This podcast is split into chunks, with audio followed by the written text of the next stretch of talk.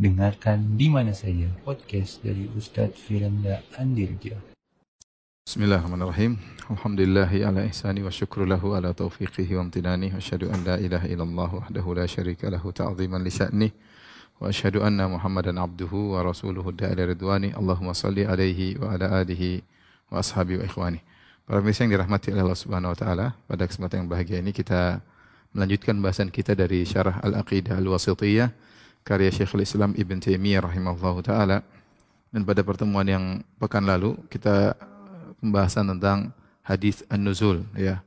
Yang di mana Nabi sallallahu alaihi wasallam bersabda ya, yanzilu rabbuna tabaraka ta'ala hina yabqa thuluthul akhir minal lail fayaqul man yad'uni fa astajibu lahu wa man yas'aluni uh, fa'utiyahu wa man yastaghfiruni fa'aghfiru lahu Allah turun ke langit dunia ketika tinggal sepertiga malam yang terakhir kemudian Allah berkata, siapakah yang berdoa kepadaku akan aku kabulkan doanya, siapa yang memohon kepadaku akan aku kabulkan permohonannya, dan siapa yang beristighfar mohon ampun akan aku ampuni dosa-dosanya. Ya, hadis ini uh, sebagaimana sudah kita jelaskan hadis termasuk hadis mutawatir ya. Sehingga secara umum semua orang mensahihkan hadis ini kecuali sebagian Mu'tazilah yang berusaha mungkin mendhaifkan hadis ini atau menyatakan hadis ini adalah hadis ahad, tapi yang benar hadis mutawatir dan uh, secara umum para ulama sepakat bahwasanya hadisnya sahih. Cuma nanti ada sebagian uh, mu'attil atau mu'attilah para penolak sifat yang berusaha mentakwil hadis ini karena mereka tidak sesuai dengan sifat-sifat Allah Subhanahu wa taala. Oleh karenanya pada kesempatan ini kita akan menjelaskan uh, bagaimana sifat nuzul menurut ahlu sunnah dan bagaimana sifat nuzul menurut mu'attilah ya. Uh, adapun menurut ahlu sunnah wal jamaah, maka uh, Allah turun ke langit dunia, ya. Allah turun ke langit dunia, dunia, ya. Uh, dengan cara yang dengan cara yang layak bagi Allah Subhanahu wa taala, yang sesuai dengan keagungan Allah Subhanahu wa taala, yaitu dengan kaifiyah yang sesuai dengan keagungan Allah Subhanahu wa taala. Adapun kita, kita tidak tahu kaifiah tersebut. Namun ya kita tidak tahu ya kaifiah tersebut. Bagaimananya tersebut. Kenapa? Sering saya sampaikan bahwasanya karena kaidah ya. Kaidah menyatakan al-kalam fi kaifiyatus sifat far'un anil kalam fi zat ya kaifiyatus zat ya jadi eh, pembahasan tentang bagi kaifiyat sifat adalah cabang dari pembahasan tentang kaifiat zat. Jika zatnya kita tidak tahu, maka lebih utama kita tidak tahu bagaimana sifatnya, ya. Jika ya, jika kaifiat zat kita tidak tahu, maka kaifiat sifat lebih utama untuk tidak diketahui. Lebih utama Imbabi aula lebih utama untuk tidak diketahui. Ya. Uh, oleh karenanya, kalau kita mau logikakan, untuk mengetahui bagaimana turunnya Allah ke langit dunia, untuk mengetahui bagaimana turunnya Allah ke langit dunia, dunia, koma maka harus tahu bagaimana zat Allah. Bagaimana zat Allah. Terus harus tahu juga bagaimana hakikat langit. Langit ya. Sebagaimana juga ya eh, kondisi langit jika Allah turun padanya. Ini semua hal yang tidak mungkin kita bisa ketahui. Allah bagaimana enggak bakalan kita tahu. Bagaimana hakikat langit ya. Bagaimana Allah ketika turun ke langit tidak ada yang bakalan bisa mengetahui. Oleh karenanya bagaimananya adalah hal yang enggak mungkin kita ketahui ya. Datang riwayat dari sebagian salaf mereka mengatakan an-nuzulu ma'lum wal kaifu majhul wal imanu bihi wajib.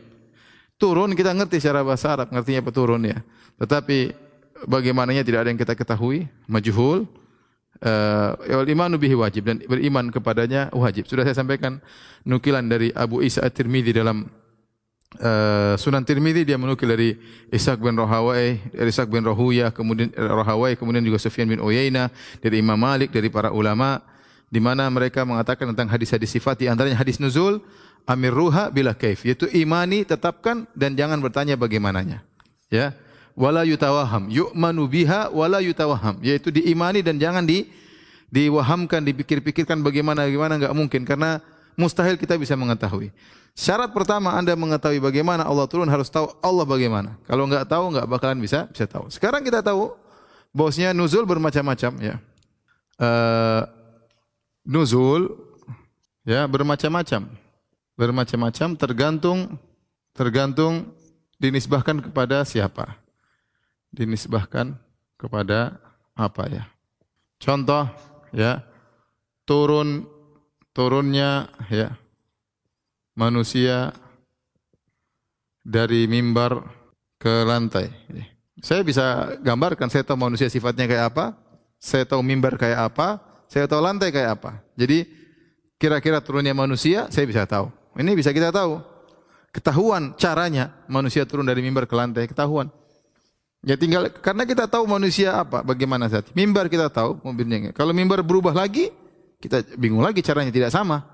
Mimbarnya begini, modelnya beda, cara turunnya beda. Mimbarnya begitu, cara turunnya beda. Ini saya ingin sampaikan masalah langit karena mau tahu Allah bagaimana turun ke langit harus tahu juga bagaimana langit ya. Bagaimana langit? Manusia turun dari mimbar juga apakah mimbar ketika dipijak bergerak, berubah, mendatar, eh, berubah, membuat perubahan cara turun.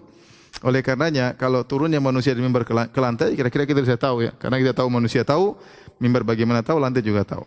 Kemudian contohnya beda lagi turunnya hujan hujan ke bumi ya. kita tahu kira-kira air gimana bentuknya.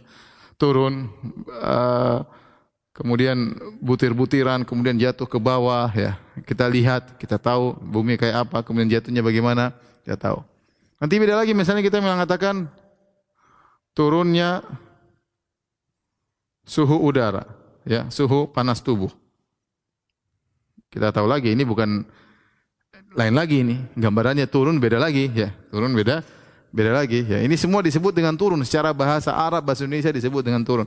Tadi tadinya suhunya 41 derajat jadi 36 misalnya. Turun suhunya, turunnya ya turun gimana ya. Bukan seperti turunnya manusia, bukan seperti turunnya hujan ke bumi ya. Nah, eh, merupakan kesalahan fatal tatkala uh, seorang mengkiaskan Allah Subhanahu wa taala dengan dengan makhluknya. Kesalahan fatal ya. Kita saja tentang cara naik dan turun sebagian makhluk kita tidak paham. Ya. Sebagian makhluk, sebagian uh, makhluk kita tidak tahu cara naik dan turunnya. Apalagi Allah. Bahkan sulit masuk sulit kita logikakan. Apalagi Allah. Contoh ya, contoh ruh. Ruh ini dia ada berbagai macam uh, kondisi ruh. Ya, contoh ruh ini. Contoh ruh ketika tidur. Kemudian ketika meninggal. Kemudian ketika di barzakh. Contoh ketika tidur, ruh ini ya uh, Allahu yatawaffal anfusa hina mautiha uh, wallati lam tamut fi manamiha Ya, fayumsiku allati qada 'alaiha al-maut wa yursilul ukhra ila ajalin musamma. Jadi ruh ketika tidur, ruh dalam jasad tapi dia keluar, kemudian dia entah berkelana ke mana ya. Kalau Allah uh, kembalikan dia akan kembali. Tapi kalau Allah pegang dia akan meninggal. Ya. Sementara ketika ruh keluar dari jasad entah ke mana, dalam kondisi masih ada hubungan dengan jasad. Bagaimananya ruh tersebut ketika tidur tidak ada yang tahu. Bagaimana dia bergerak, bagaimana dia kembali. Ya, Demikian juga kita tahu dalam hadis sebutkan dari riwayat Ahmad dari siang panjang ketika ruh meninggal, dicabut kemudian dibawa oleh malaikat sampai naik ke langit dalam waktu yang singkat kemudian dikembalikan dan itu semua dalam waktu yang singkat. Pergerakan ruh naik turun dalam waktu yang sangat singkat yang sulit kita bayangkan ya. Kalau manusia mau naik ke sampai ke langit tembus langit ya tentu berapa butuh berapa lama ya. Ruh dengan begitu cepat naik kemudian Allah turunkan kembali kepada jasadnya. Yang lebih aneh lagi ketika di barzakh ya. Di barzakh ada sebagian hadis tentang uh, ruh para suhada ya di berjalan-jalan di surga, terbang di surga ya. Kata para ulama ruh tersebut masih berkaitan dengan jasadnya ya. Tapi dia ruhnya berjalan-jalan di surga ya. Bagaimana kaitannya dengan dia di jasad sementara dia bisa ada di surga? Allah alam kita nggak tahu. Naik turunnya seperti apa kita tidak tidak tahu. Ini suatu hal yang di luar dari logika kita. Jadi mau saya banyak hal yang kita tidak tahu hakikatnya ya. Kemudian kita mau kiaskan dengan Allah Subhanahu wa taala maka sangat-sangat tidak bisa kita kiaskan. Antara makhluk dengan makhluk saya terkadang sangat beda jauh apalagi antara makhluk dengan Allah Subhanahu wa taala ya. Seperti ini ruh syuhada bagaimana dia di barzakh tetapi kemudian ruhnya berjalan-jalan di surga. Bagaimana kaitannya dengan kondisinya di barzakh di kuburan kemudian dengan di surga. Ini suatu hal yang sulit untuk kita uh, pikirkan dengan logika kita ya. Ke, apalagi kita bicara tentang Allah Subhanahu wa taala ya. Allah Subhanahu wa taala di antara uh, perbedaan mendasar ya antara Allah dengan uh, makhluk ya. Bosnya makhluk memerlukan tempat. Makhluk memerlukan tempat. Ya, makhluk memerlukan tempat sehingga kalau dikatakan dia berpindah dia satu tempat pindah ke tempat lain. Tapi Allah Subhanahu wa taala tidak memerlukan tempat. Sebelum Allah sudah ada sebelum Allah menciptakan tempat. Jadi Allah tidak butuh tempat. Allah sudah ada sebelum Allah menciptakan tempat. Kemudian uh, mau dibayangkan bahwasanya namanya berpindah satu tempat, kemudian tempat tersebut kosong pindah ke tempat yang lain. Itu kalau makhluk. Kalau Allah nggak bisa. Allah tidak butuh tempat aslan. Asalnya Allah tidak butuh tempat. Ya. Oleh karenanya mau melogikakan Allah dengan makhluk nggak boleh. Ya, karena kalau makhluk kita nggak bisa bayangkan atau zat kecuali dia sudah di suatu tempat baru ada barang benda tersebut. Adapun Allah sudah ada sebelum ada tempat. Dengan demikian tidak bisa kita menganalogikan Allah dengan dengan makhluk. Ini akidah Ahlussunnah wal Jamaah mudah bahwasanya Allah Subhanahu wa taala turun ya dengan cara Allah yang tahu hanya Allah Subhanahu wa taala ya. Yang tahu hanya Allah Subhanahu wa taala. Oleh para sahabat ketika mendengar hadis-hadis seperti ini pada hadis mutawatir artinya Nabi sering berulang-ulang menyampaikan. Tidak ada yang bertanya, "Ya Rasulullah, gimana cara turunnya?" Ya Rasulullah maksud anda yang turun adalah rahmatnya atau bagaimana ya Rasulullah? Tidak ada semuanya semuanya mendengar dan semuanya beriman. Ya. Sama ketika kaifastawa Ar-Rahman al-Arsy Allah beristiwa di atas arsy. Tidak ada sahabat yang tanya istiwa bagaimana ya Rasulullah? Allah maksudnya bagaimana? Ya. Tidak ada, tidak ada. Oh itu seperti makhluk. Enggak ada, enggak ada. Mereka beriman dan mereka menyerahkan bagaimananya kepada Allah dan mereka pahami maknanya ya. Karena konsekuensi dari Allah turun ke langit dunia, seorang semangat untuk beribadah karena Allah sedang mencari hambanya. Ya, semangat untuk beribadah karena tahu Allah sedang turun langit ke langit dunia. Adapun bagaimananya mereka tidak pernah bertanya-tanya ya. Taib. Ini gambaran akidah Ahlussunnah wal Jamaah. Oleh karenanya ketika sudah saya sampaikan pada pertemuan lalu, ketika Ishaq bin Rahuya atau Rahawai dipanggil oleh Amir, seorang Amir, dipertemukan dengan seorang mubtadi yang bernama Ibrahim bin Abi Saleh. Ini diriwayatkan oleh Al-Baihaqi ya dalam Asma Sifat. Kemudian akhirnya uh, sang amir uh, bertanya tentang hadis-hadis nuzul ya, maka Ishaq bin Rahawai pun menyampaikan tentang hadis-hadis nuzul.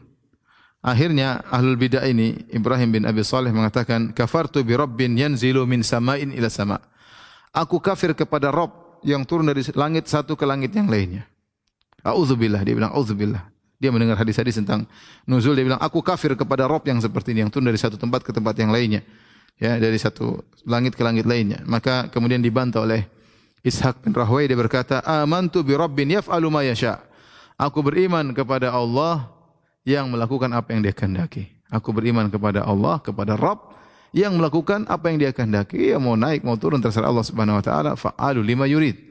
Tapi bagaimananya enggak ada yang bisa tahu, ya. Enggak ada yang tahu. Sudah, kita ini mudah, udah enggak usah enggak, enggak usah bicara bagaimananya. Yang jelas Allah turun ke langit dunia, Allah mencari hamba-hambanya untuk yang beribadah di malam hari tersebut. Ini berkaitan dengan akidah Ahlussunnah wal Jamaah. Eh, setelah ini kita akan bahas bagaimana takwil dari eh, para mu'attilah, orang-orang yang menolak sifat, terutama sifat nuzul ya. Adapun sifat nuzul maka ditakwil oleh para uh, penolak sifat. Ya, kita bisa bagi pembahasan misalnya bagi dua yaitu syubhat-syubhat mereka syubhat-syubhat akliyah ya. Mereka dengan dalil akal mereka menolak uh, sifat nuzul mereka takwil. Kemudian uh, takwil takwilan mereka ya. Di antaranya mereka mentakwil dengan uh, rahmat ya atau uh, perintah al-amr war rahmah kemudian di antaranya mereka mentakwil dengan uh, malaikat yaitu turunnya rahmat. Turunnya rahmat atau perintah ini turunnya malaikat. Dan di antaranya mereka mentakwil dengan bahwasanya nuzul uh, seperti artinya turunnya pahala. Bukan Allah yang turun, tapi as-sawab, pahala. Kemudian di antaranya mereka berkata bahwasanya nuzul adalah uh, perbuatan yang Allah yang Allah ciptakan ya, yang Allah namakan dengan nuzul. Bukan perbuatan ya, tapi makhluk ya. Ini semuanya sepakat semuanya ini sepakat ya ini Asy'ariyah, kemudian Mu'tazilah, kemudian Jahmiyah, Maturidiyah semua sepakat semua sepakat yang turun bukan Allah. Ini semua sepakat yang turun bukan bukan Allah. Nah, mereka punya beberapa syubhat ya. Di antaranya kata mereka uh, turunnya Allah melazimkan uh, jism, disebutkan Allah jism. Dan jism adalah sifat makhluk. Dan di antaranya kata mereka turunnya Allah melazimkan uh, perpindahan dari satu tempat ke tempat yang lainnya. Dan mereka berkata lagi turunnya Allah melazimkan ya uh, Allah senantiasa di bawah karena sepertiga malam berpindah-pindah dan selalu ada. Ini di antara hal-hal yang mau kita bahas pada kesempatan kali ini berkaitan dengan sifat nuzul yang ditakwil oleh para penolak sifat ya, para penolak sifat. Secara umum ada pembahasan yang kita bahas. Pertama, syubhat-syubhat mereka. Yang kedua, takwilan-takwilan mereka ya. Tentunya uh, ini semua syubhat-syubhat mereka ini dibangun atas mengkiaskan Allah dengan makhluk ya. Syubhat-syubhat mereka ini ya dibangun di atas mengkiaskan Allah dengan makhluk. Kalau kita membantah secara sederhana, bantah secara global, kita bilang ini semua tidak lazim syubhat ini karena ini kalau makhluk baru begitu. Adapun Allah Subhanahu wa taala yanzilu nuzulan yaliqu bi. Allah turun dengan cara turun yang sesuai dengan keagungan Allah Subhanahu. Bagaimananya kita enggak ada yang tahu. Bagaimana kita enggak ada yang yang tahu semua yang yutawaham seperti kata eh, Abu Isa Tirmizi, yu'manu biha wala yutawaham. Diimani dan jangan dibayang-bayangkan. Kemudian amirruha bila kaif. Tetapkan saja kata para ulama, ulama Ahlussunnah wal Jamaah tanpa ditanya bagaimananya ya. Tanpa ditanya bagaimananya ya. Taib. Uh, pertama mereka mengatakan turunnya Allah melazimkan Allah jisim dan jisim adalah sifat makhluk ya. Mereka jisim adalah uh, sifat makhluk. Bantahan ya. Pertama ya. Tidak semua yang turun harus jisim. Contoh sudah kita sebut tadi ya, turunnya derajat suhu. Ini yang pertama. Kemudian eh, yang kedua ya jika mereka menetapkan sebagian sifat ya jika turun melazimkan jisim kata mereka karena kita enggak bisa merenungkan ada yang turun kecuali berjisim kita bilang jika turun melazimkan demikian juga demikian juga sifat-sifat yang kalian tetapkan. Yang kalian tetapkan contohnya orang Asy'ariyah mereka tetapkan sifat apa? Tujuh. Ada iradah ya. Ada iradah kemudian ada kalam ya. Sifatul kalam sifat sama al basar melihat mendengar ilmu. Kita bilang kita juga tidak tahu ada yang memiliki sifat mendengar melihat berilmu iradah kecuali jism ya. Kecuali jism ya. Juga sifat-sifat yang juga tetapkan tujuh sifat juga melajim juga melazimkan jism. Kaidah al-qaul fi ba'd sifat kal qaul fi sairi sifat ba'dil akhar. Si sairiha. Kepada seluruh sifat sama saja ya kalau kalian bilang bahwasanya iradah Allah, ilmu Allah tidak melazimkan jisim, kita bilang demikian juga. Kalau gitu nuzul tidak melazimkan jisim. Kalau kalian bilang nuzul melazimkan jisim, kita bilang sama tujuh sifat yang kalian sabkan wahai Asy'ariyah juga melazimkan jisim. Kemudian yang ketiga, ya. Jisim ya adalah kata yang mujmal. Masih global, global. Jika maksudnya seperti manusia, seperti makhluk, maka kita tolak jika jism sama dengan zat, maka kita bilang iya, maka Allah berjisim. Berjisim. Kalau maksud anda berjisim adalah zat, ya Allah berzat memang. Apa masalahnya? Allah berzat. Kalau tidak berzat, Allah tidak ada berarti. Ya ini, ini contoh ya. Syubhat mereka. Syubhat mereka juga selanjutnya mereka mengatakan bahwasanya uh, menetapkan bahwasanya ya, menetapkan Allah Subhanahu wa taala turun berarti melazimkan Allah berpindah dari tempat ke tempat yang lain.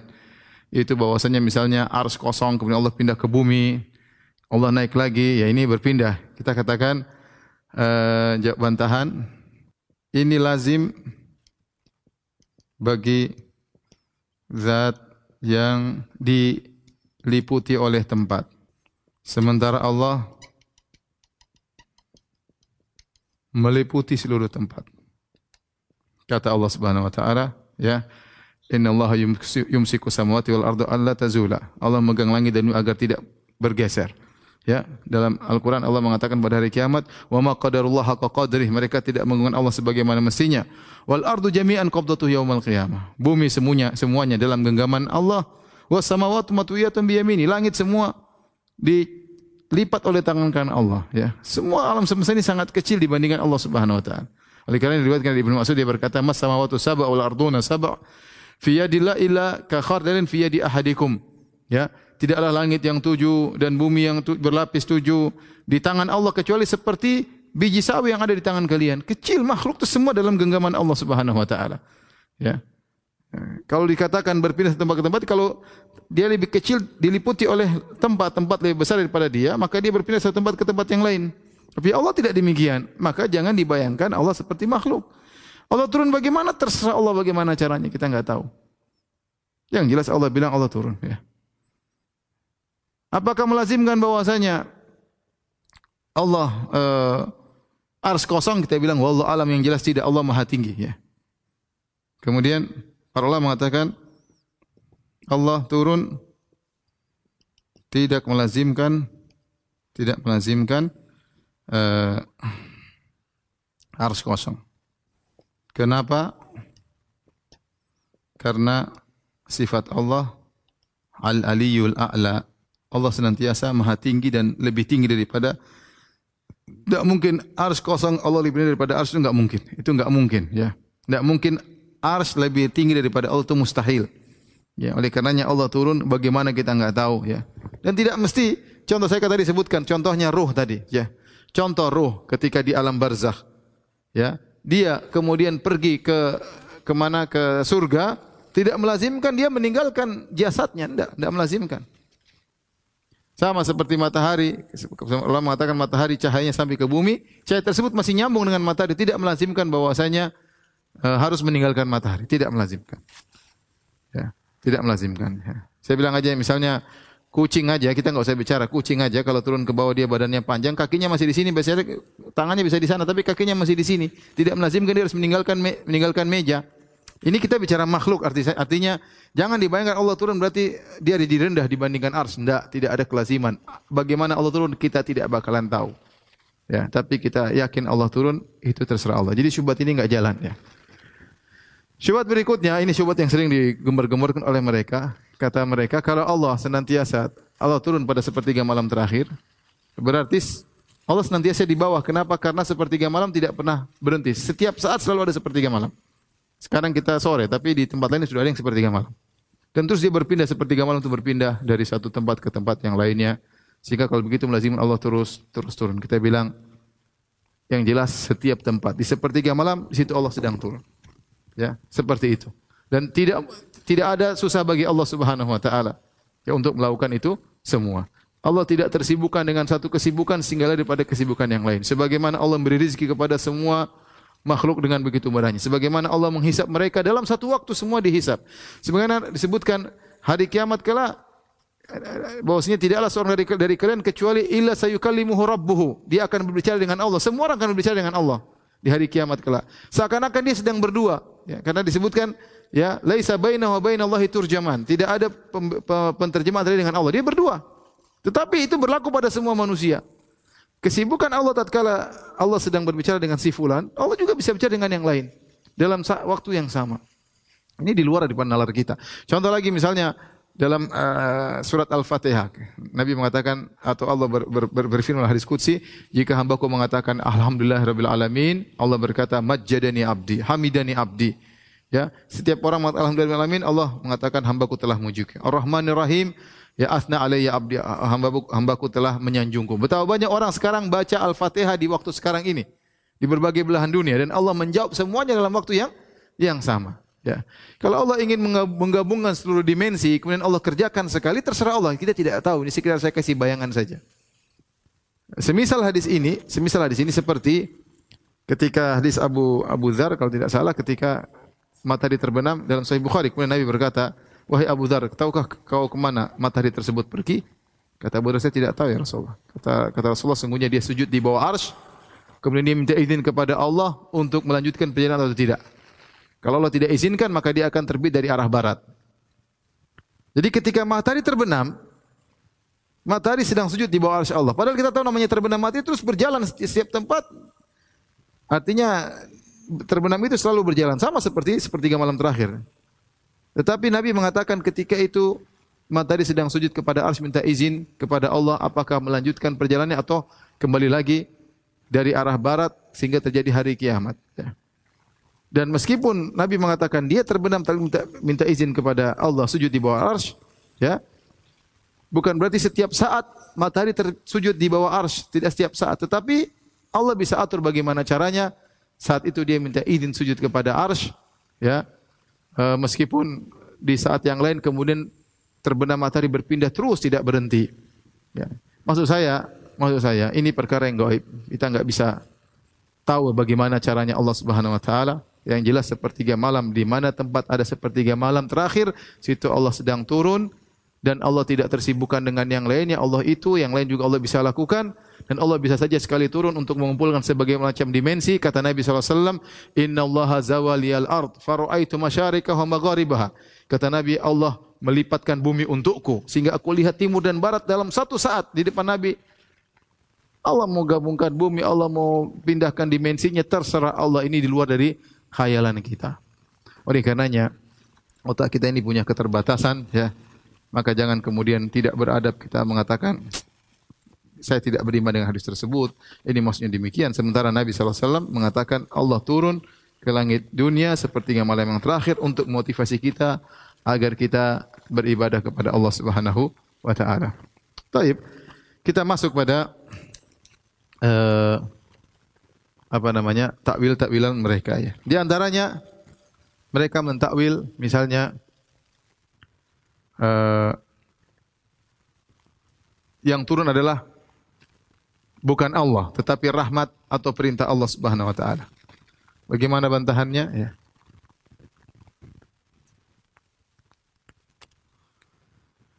Kita bilang yang pertama ya rahmat dan perintah Allah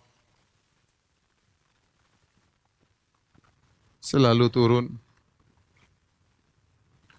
dan bukan hanya bukan hanya sepertiga sepertiga malam yang terakhir.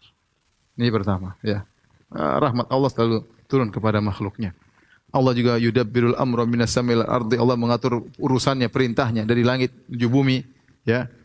Kemudian di antara bantahannya rahmat Allah, ya. Turun sampai ke para hamba, ke makhluknya, ke para hamba dan tidak tidak hanya menggantung di langit. Kalau artinya turun rahmat ngapain? Cuma gantung di langit apa bedanya bagi manusia? Ya, rahmat Allah turun sampai kepada hati-hati para hamba. Bukan gantung di langit. Sementara hadisnya kan yanzilu rabbuna ila sama'id dunya. Allah turun ke langit dunia. Kalau Allah diganti dengan rahmat Allah, berarti kita artikan rahmat Allah turun ke langit dunia. Terus apa faedahnya? Cuma gantung di langit tidak sampai kepada hamba-hambanya. Tentu ini adalah takwil yang tidak tidak benar ya. Kemudian yang ketiga kita bilang kalau yang turun rahmat dari Allah yang turun adalah rahmat dari Allah maka menunjukkan Allah di atas. Sementara kalian mengat, kalian menolak Allah di atas. Ya. Seperti kata mereka ketika dalam hadis sahih Muslim ketika hari Arafah Allah turun ke langit dunia mendekat innahu la yadnu kata Nabi Allah mendekat kepada hamba-hambanya. Kata mereka yang maksudnya rahmat. Padahal kalau rahmat cuma mendekat tidak kena hambanya apa faedahnya? Faedahnya ini takwil kita bilang tidak benar ya. Contoh lagi mereka mentakwil bahwasanya yang dimaksud dengan turun adalah turunnya malaikat. Bantahan. Bantahan. Ingat di akhir hadis Allah berkata, siapa yang berdoa kepadaku dan lain-lain. Malaikat tidak mungkin bicara begitu. Enggak mungkin.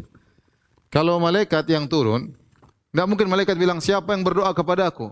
Ku, enggak mungkin. Malaikat akan berkata siapa yang berdoa kepada Allah, siapa yang berdoa kepadanya. Adapun mengatakan siapa berdoa kepadaku, tidak mungkin malaikat berani ngomong demikian, enggak mungkin. Enggak mungkin.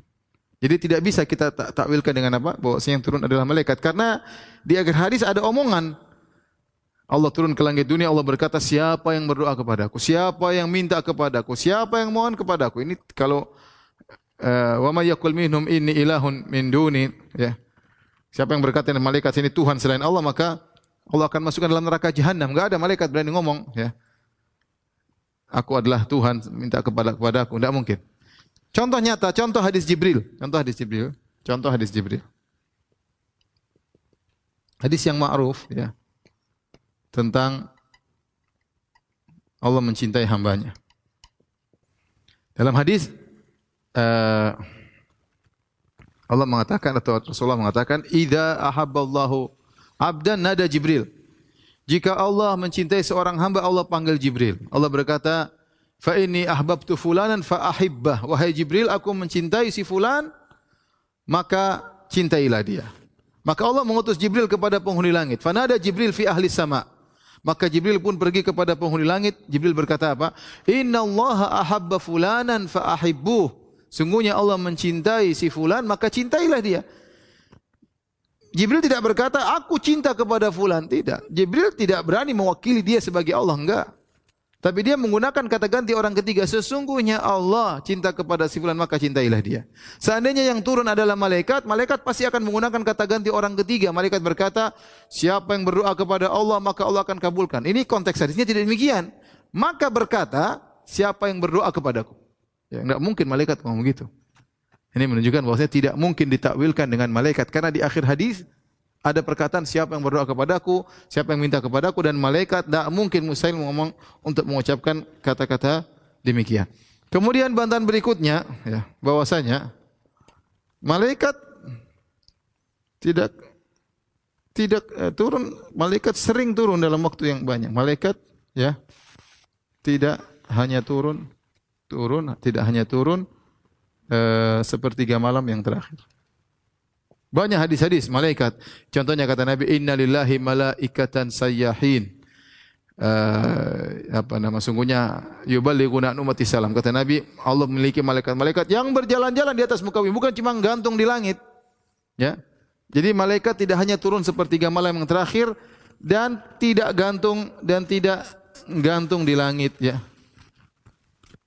Di langit ya.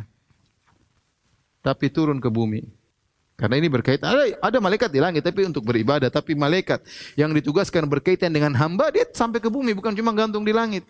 Sementara ini hadisnya yanzilu rabbuna ila sama'id dunya. Rabb kami, Rabb kita turun ke langit dunia. Kalau Rabb kita diganti dengan malaikat berarti malaikat cuma nongkrong di langit dunia apa bedanya? Adapun malaikat yang ditugaskan berkaitan dengan makhluk dia turun sampai ke bawah. Contoh ya, uh, malaikat tadi yang untuk menyampaikan salam salam umatku kepadaku. Allah punya malaikat-malaikat yang berjalan di muka bumi, yuballighuna an umatis salam untuk menyampaikan salam umatku kepadaku. Jadi malaikat cari orang yang bersalawat kepada Nabi, bersalam kepada Nabi, disampaikan kepada Nabi SAW. Contoh lagi, malaikat yang mencari hilaqah zikir, mencari tempat-tempat halakoh-halakoh zikir, cari turun ke bumi. Malaikat yang hadir dalam majelis ilmu, turun sampai ke bumi. Lebih afdal daripada yang cuma yang cuma gantung di langit apa faedahnya. Demikian juga ya, ya, ya batu fikum malaikatun bilail wa malaikatu yata'aqabuna fikum malaikatun bilail malaikatun bin nahar. Kata Nabi SAW, para malaikat bergantian di antara kalian. Ya. Malaikat siang, sif siang sama malaikat sif malam.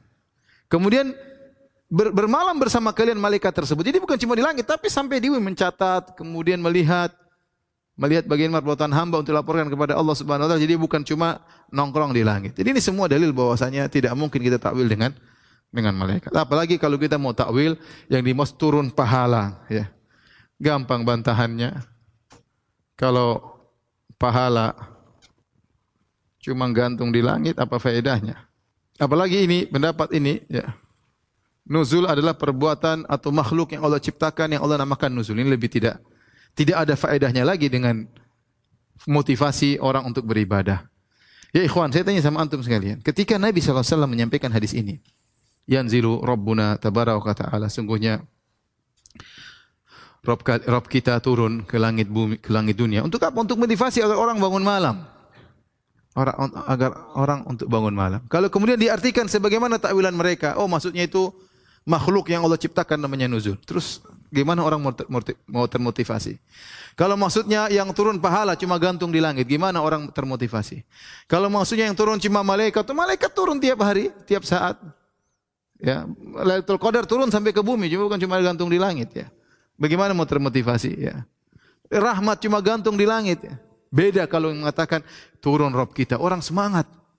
Kemudian Allah menawarkan siapa yang berdoa, siapa yang mohon ampun, luar biasa ya. Makanya kalau kita mengambil takwilan ahlul bidah, maka ini menghilangkan ruh semangat kita ya tentang kedekatan kita kepada Allah. Sementara manusia ingin dicintai oleh Allah. Manusia ingin cari muka kepada Allah di sepertiga malam yang terakhir. Nah, yang turun bukan Allah, malaikat yang turun. Ya. Lain, ras rasanya beda. Ya.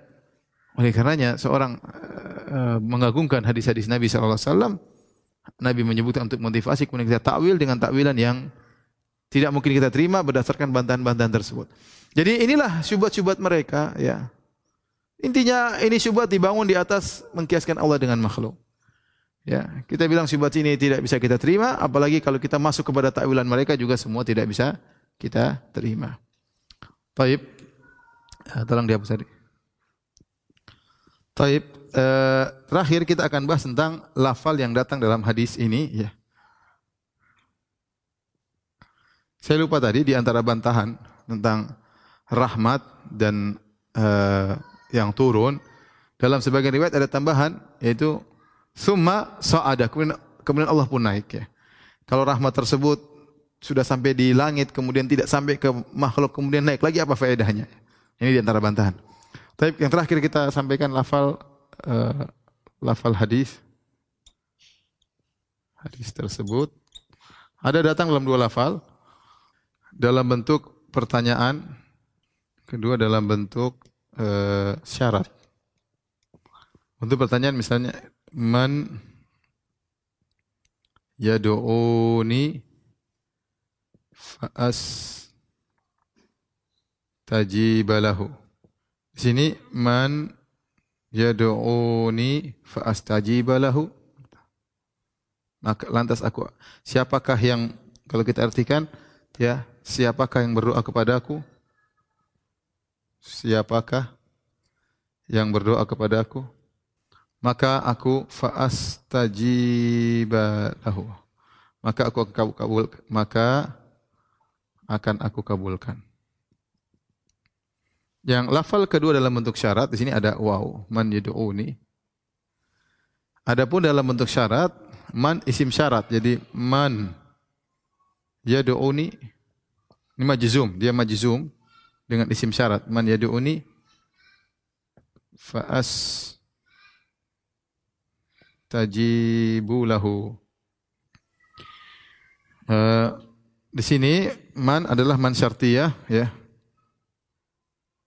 isim syarat. Makanya di sini majzum ya wawunya dihilangkan fa astajibu lahu ini jawab syarat.